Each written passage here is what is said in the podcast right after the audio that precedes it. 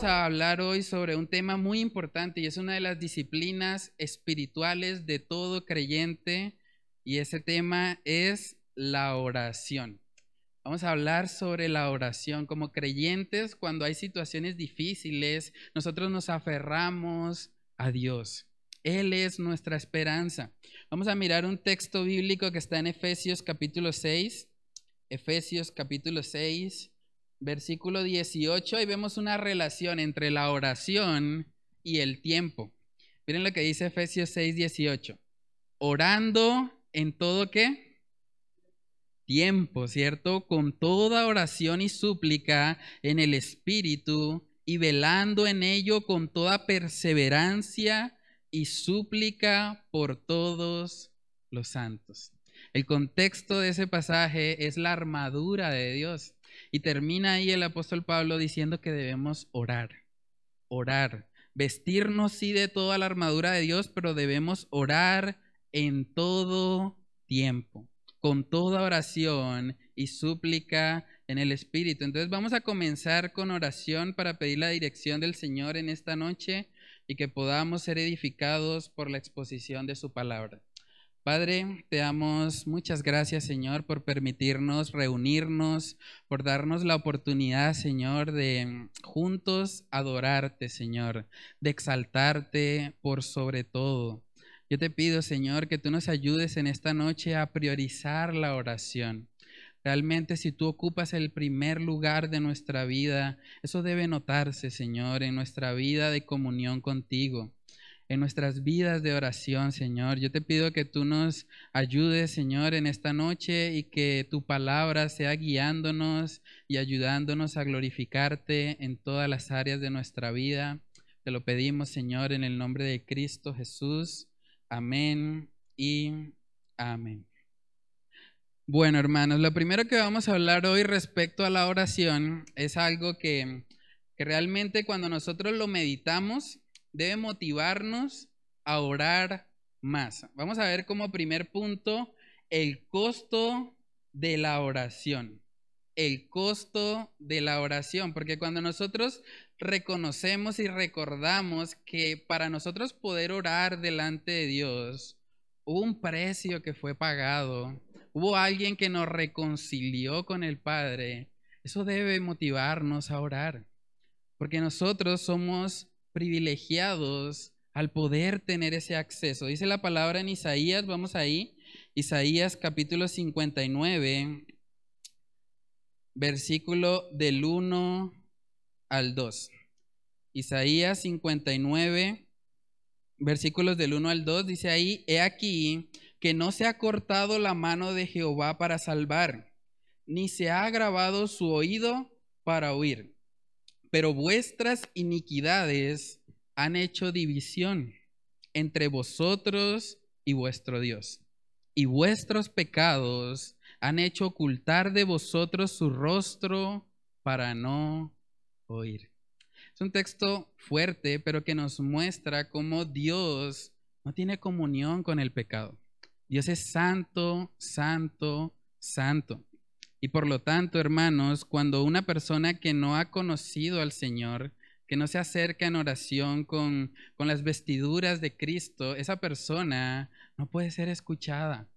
Y es algo que de verdad es muy triste. Nosotros como creyentes tenemos el privilegio de que podemos acercarnos confiadamente a Él. Pero las personas que viven en su pecado, dice la palabra que en Romanos tres, veintitrés, que están destituidos de la gloria de Dios, por cuanto todos pecaron y están destituidos de la gloria de Dios.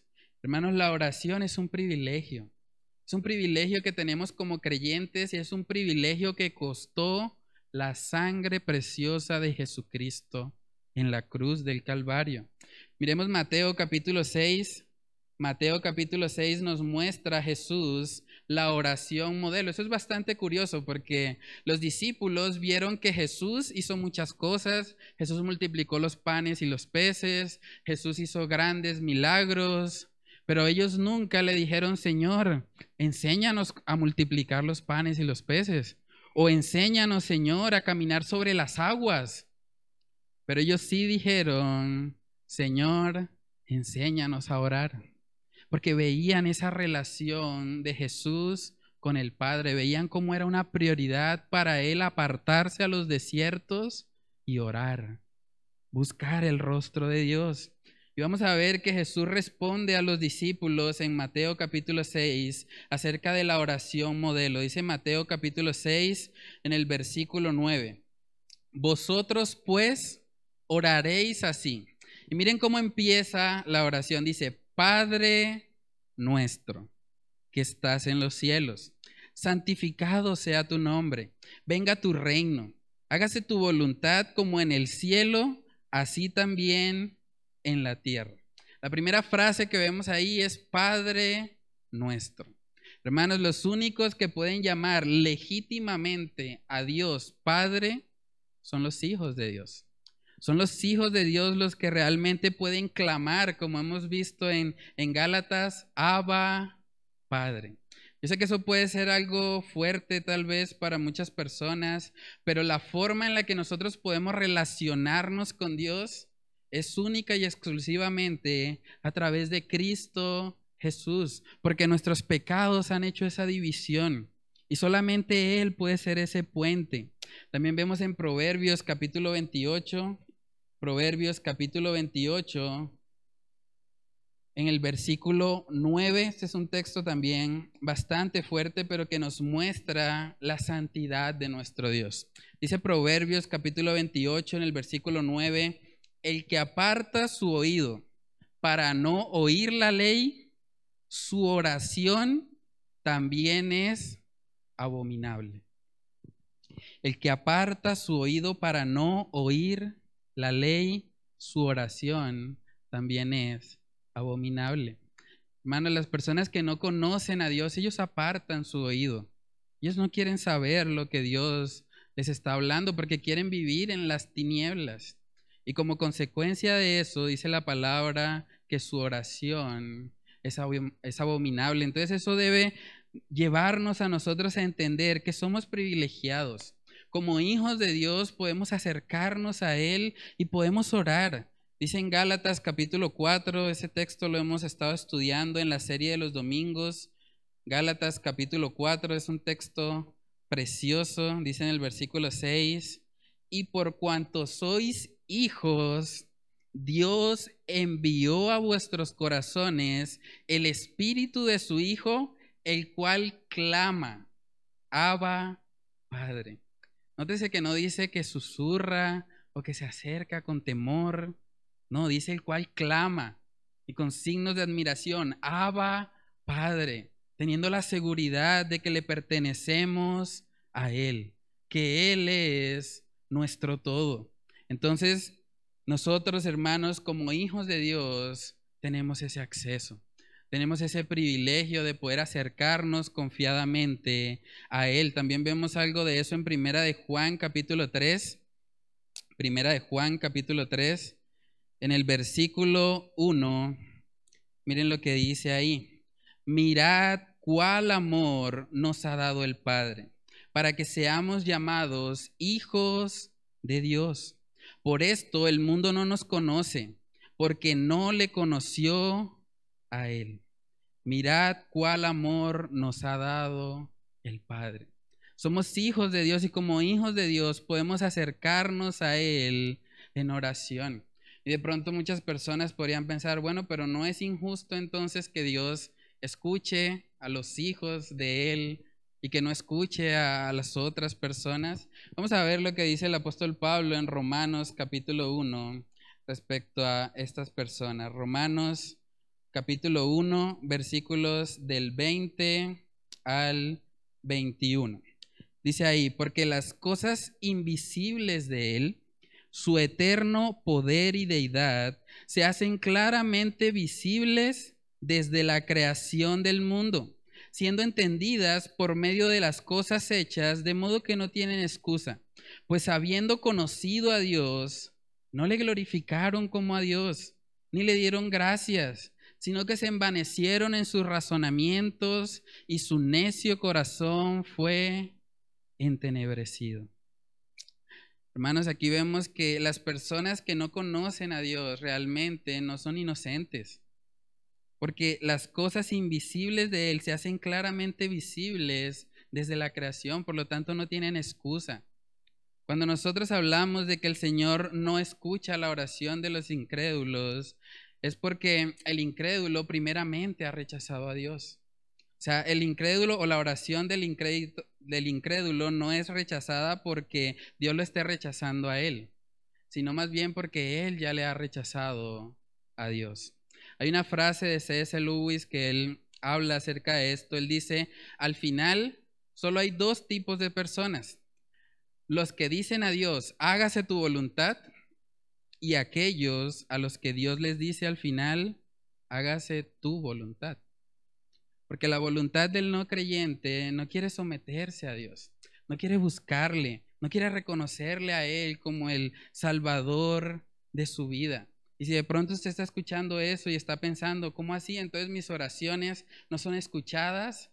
Realmente pueden ser escuchadas si usted decide hoy recibir a Cristo Jesús en su corazón. Miremos lo que dice la palabra en Juan capítulo uno, Juan capítulo uno, en el versículo doce. Dice, mas a todos los que le recibieron, a los que creen en su nombre, les dio potestad de ser hechos hijos de Dios.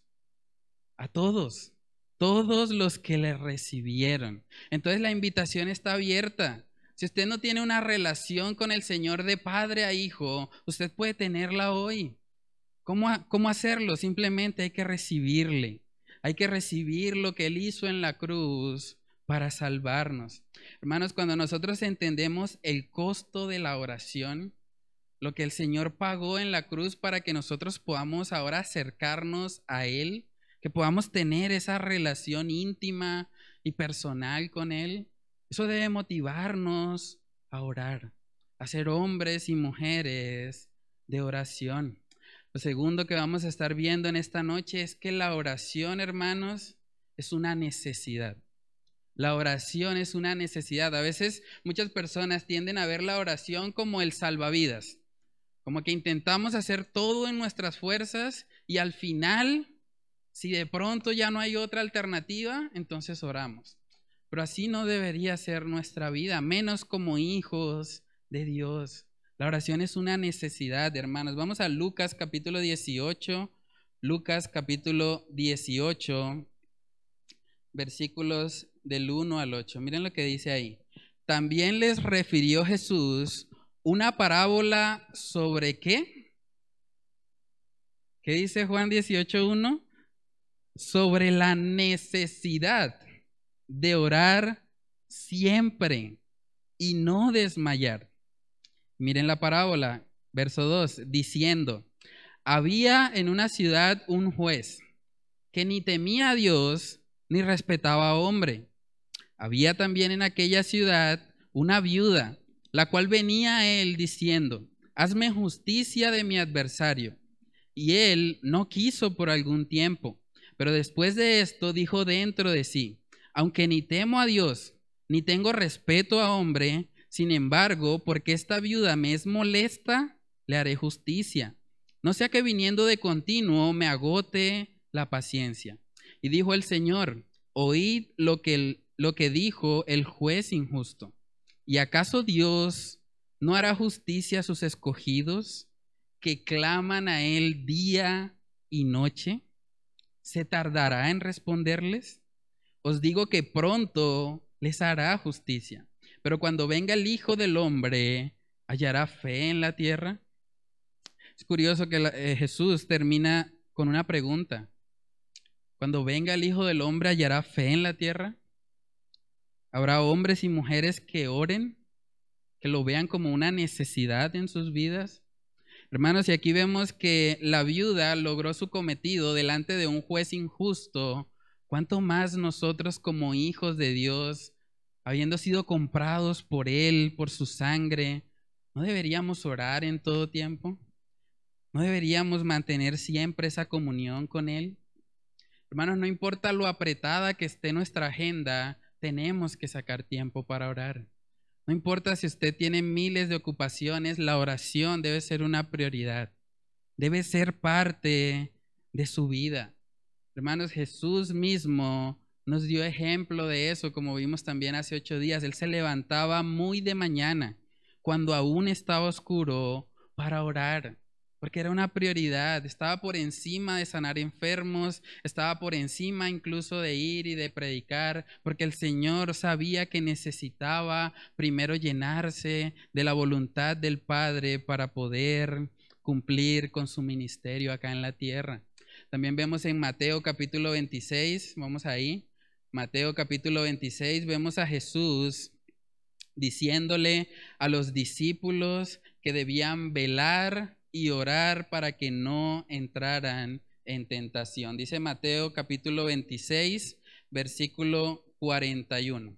Velad y orad para que no entréis en tentación. El espíritu a la verdad está dispuesto, pero la carne es débil.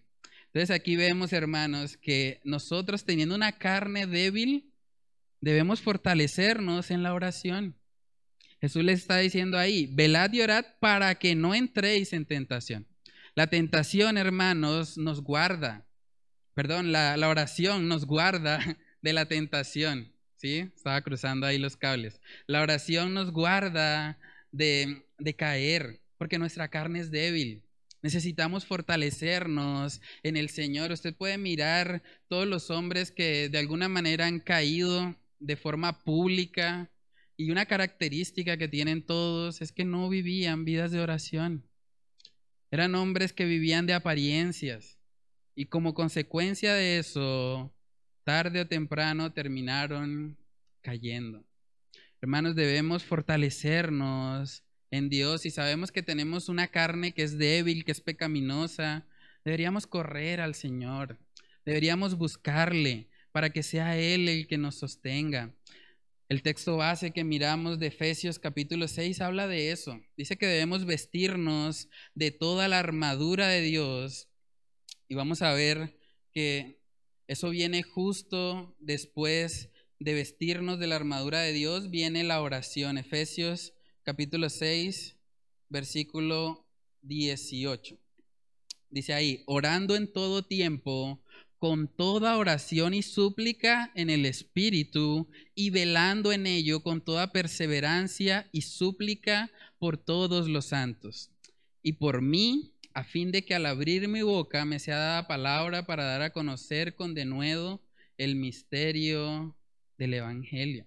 Entonces vemos que después de hablar de la armadura de Dios, el apóstol Pablo dice, oren, oren, vivan vidas de oración.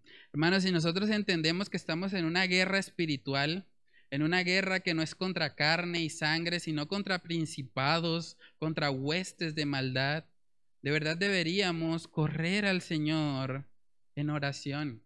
Si pudiéramos por un instante mirar cómo son todos esos principados, esas huestes de maldad, yo creo que estaríamos aterrorizados, estaríamos aterrorizados de ver eso.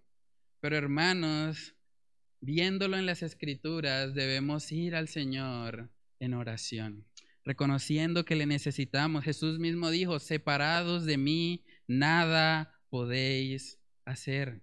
Hermanos, la oración ayuda también al cumplimiento de la gran comisión.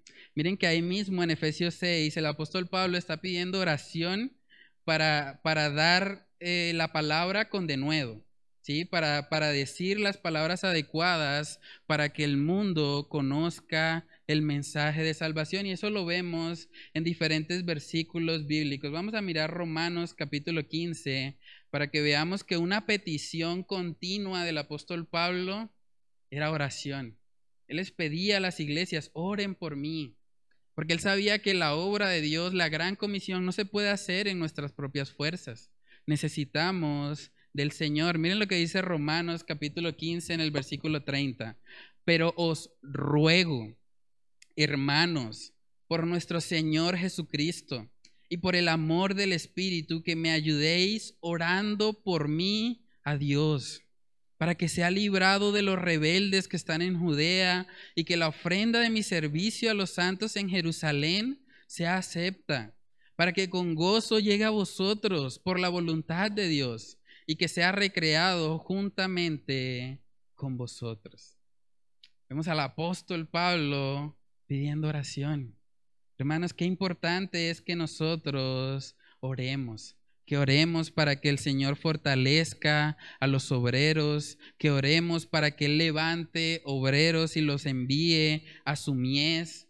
Eso lo vemos constantemente en las Escrituras. Miremos Colosenses capítulo cuatro, Colosenses capítulo cuatro, versículos del doce en adelante. Dice ahí, perseverad en la oración, velando en ella, con acción de gracias, orando también al mismo tiempo por nosotros, para que el Señor nos abra puerta para la palabra, a fin de dar a conocer el misterio de Cristo, por el cual también estoy preso, para que lo manifieste como debo hablar. Hermanos, el apóstol Pablo una vez más pidiendo oración. Y nótese que dice perseverad. Porque a veces nosotros tendremos a, a decaernos en la oración. Porque a veces tendemos a pensar, no, si el Señor no me contestó, entonces ya para qué sigo orando. Pero no debería ser así. El apóstol Pablo dice, perseverad, sean constantes, sean firmes en esto. Hermanos, siempre que nosotros hablemos de la administración del tiempo, debe haber un tiempo de oración. Debe haber un tiempo para buscar el rostro de Dios. No podemos vivir nuestra vida en nuestras propias fuerzas. Le necesitamos a Él. Y vamos a ver el tercer y último punto, y es que la oración nos alinea a la voluntad de Dios. La oración nos alinea a la voluntad de Dios. Hermanos, debemos entender que aún Cristo Jesús, siendo el Hijo de Dios, perfecto, sin mancha, sin pecado, Él se alineó a la voluntad de Dios. Él no oró diciendo, Señor, yo declaro y yo decreto que tú lo vas a hacer porque yo soy un hijo tuyo y tú debes obedecerme. Él nunca dijo eso. Realmente, cuando vemos la oración del Señor, cuando vemos su clamor de Abba, Padre, vamos a ver cómo Él reconoce y dice, Señor, que sea tu voluntad y no la mía. Vamos a Marcos capítulo catorce. Marcos capítulo catorce, versículo treinta y seis. Marcos catorce, versículo treinta y seis, dice ahí, y decía, Abba, Padre, todas las cosas son posibles para ti. Aparta de mí esta copa, mas no lo que yo quiero, sino lo que tú. Vemos que Jesús mismo está reconociendo, Señor, si es posible que pase esta copa, pero si no, que sea tu voluntad y no la mía. Y al final, hermanos, vemos que efectivamente la copa fue derramada. Fue derramada para que nosotros podamos ahora acercarnos a Dios. Entonces debemos entender, hermanos, que la oración no es para torcerle el brazo a Dios. La oración más bien es para que nosotros nos alineemos a su perfecta voluntad. El Señor, a través de la oración, nos permite entender que le necesitamos y que aunque todo no salga como nosotros lo deseamos, realmente en Él podemos encontrar plenitud. Vamos a mirar Santiago capítulo cuatro para ver otro ejemplo cuando el Señor o, o cuando Dios no responde una oración. Vamos a Santiago capítulo cuatro, versículo dos. Dice ahí, codiciáis y no tenéis, matáis y ardéis de envidia y no podéis alcanzar, combatís y lucháis, pero no tenéis lo que deseáis, porque no pedís. Pedís y no recibís porque pedís mal para gastar en vuestros deleites. Y eso es interesante porque vemos como un contraste, ¿no? En el versículo dos dice, no tenéis lo que deseáis porque no pedís. O sea, hay ciertas cosas en nuestra vida que no las tenemos porque no las hemos pedido, porque no hemos orado a Dios por eso. Pero también en contraste a eso vemos que hay ciertas cosas que hemos pedido y que el Señor no nos da. ¿Y por qué? Porque pedimos mal, porque pedimos para gastar en nuestros deleites. Hermanos, cuando nosotros vamos al Señor en oración es para alinearnos con Él. Es para que Él ponga sus deseos en nuestros corazones y para que ahora nosotros pidamos conforme a su buena voluntad y no a la nuestra. Miremos lo que dice Primera de Juan capítulo cinco, Primera de Juan capítulo cinco en el versículo catorce. Dice ahí, y esta es la confianza que tenemos en Él, que si pedimos alguna cosa conforme a su voluntad, Él nos oye. Si pedimos alguna cosa conforme a su voluntad, Él nos oye. Esa es la confianza que tenemos. Por eso necesitamos llenarnos más de Él, para que sea Él colocando sus deseos en nuestros corazones, como dice en el Salmo treinta y siete, versículo cuatro, que dice, deleítate a sí mismo en Jehová y Él te concederá las peticiones de tu corazón. Porque cuando nos estamos deleitando en Él, nuestras peticiones son las que están alineadas con su voluntad, porque es Él nuestro gozo, es Él el que nos llena. También dice en Juan capítulo catorce, vamos ahí, Juan capítulo catorce, versículos del trece al catorce. Dice ahí, y todo lo que pidieres al Padre en mi nombre lo haré, para que el Padre sea glorificado en el Hijo. Si algo pidiereis en mi nombre, yo lo haré. Cuando hablamos de pedir algo en nombre de Dios, no significa simplemente decir una frase al final de cada oración. Realmente significa que estamos sometidos a Él y que cuando pedimos algo lo hacemos en la autoridad de Él. Son los deseos de Dios puestos en nuestro corazón los que nosotros debemos pedir, hermanos. Y bueno, usted se preguntará, bueno, ¿y todo esto de la oración, ahora cómo, cómo aplicamos esto?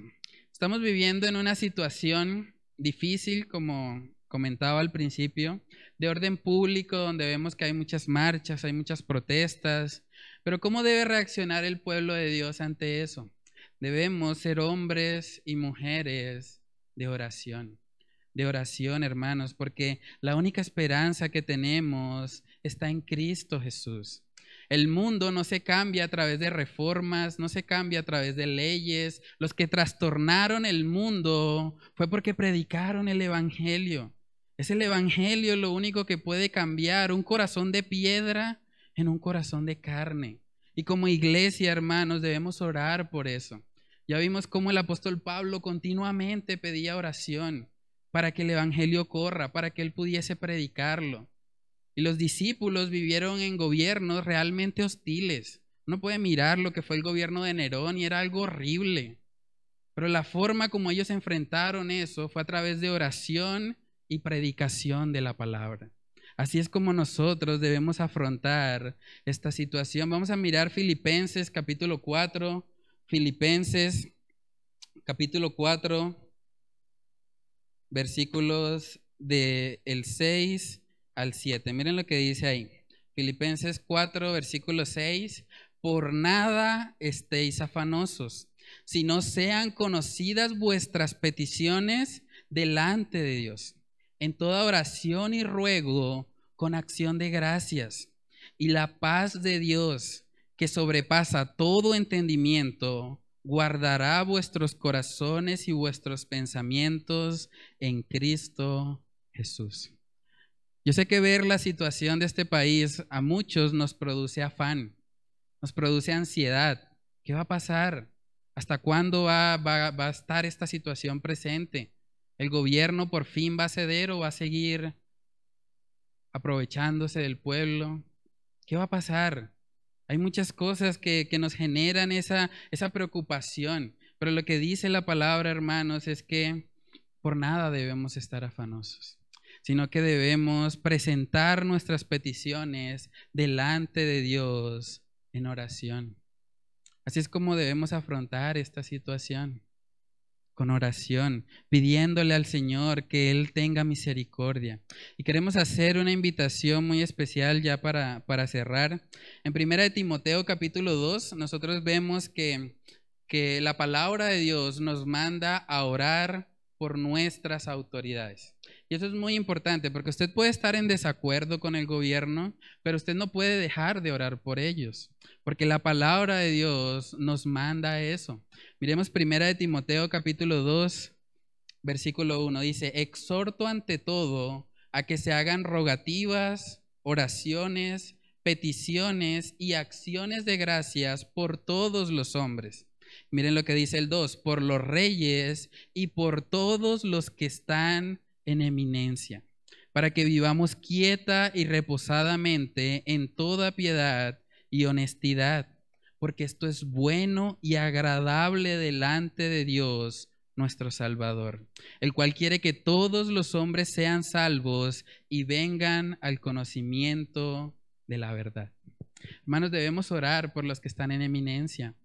Debemos orar por el presidente, debemos orar por el alcalde, debemos orar por el gobernador, que el Señor les dé sabiduría, porque están viviendo una situación en la que tienen que tomar decisiones, y debemos orar por ellos para que la gracia de Dios los acompañe, y primeramente para que sean salvos. Dice ahí en primera de Timoteo dos cuatro, el cual quiere que todos los hombres sean salvos, que ellos puedan venir a Cristo en arrepentimiento y fe, porque ese es el principio de la sabiduría, el temor a Jehová.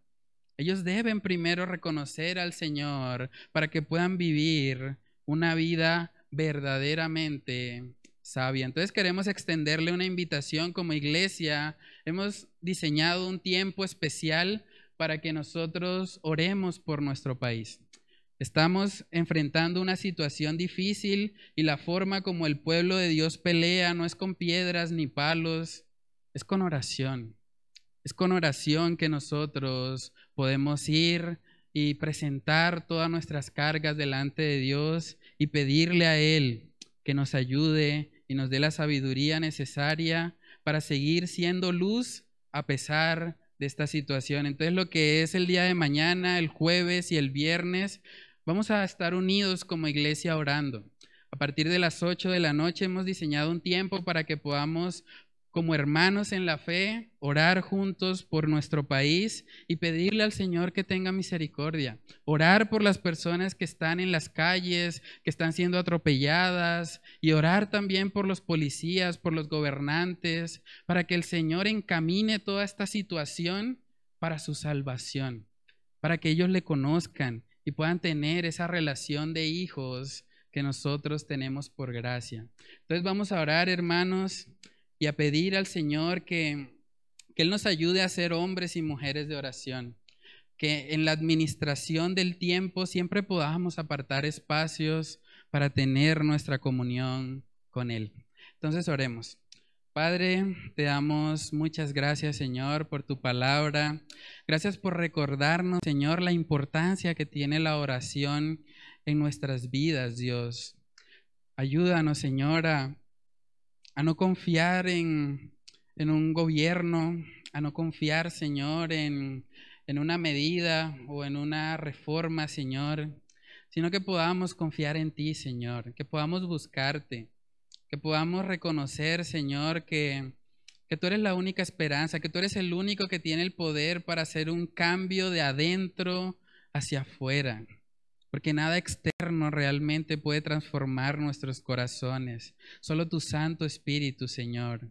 Padre, yo te pido que tú nos ayudes como iglesia a poder levantarnos en oración, Señor, a poder estar firmes, ceñidos en ti, Señor, reconociendo que te necesitamos y que cada día, Señor, debemos depender más y más en ti, Señor.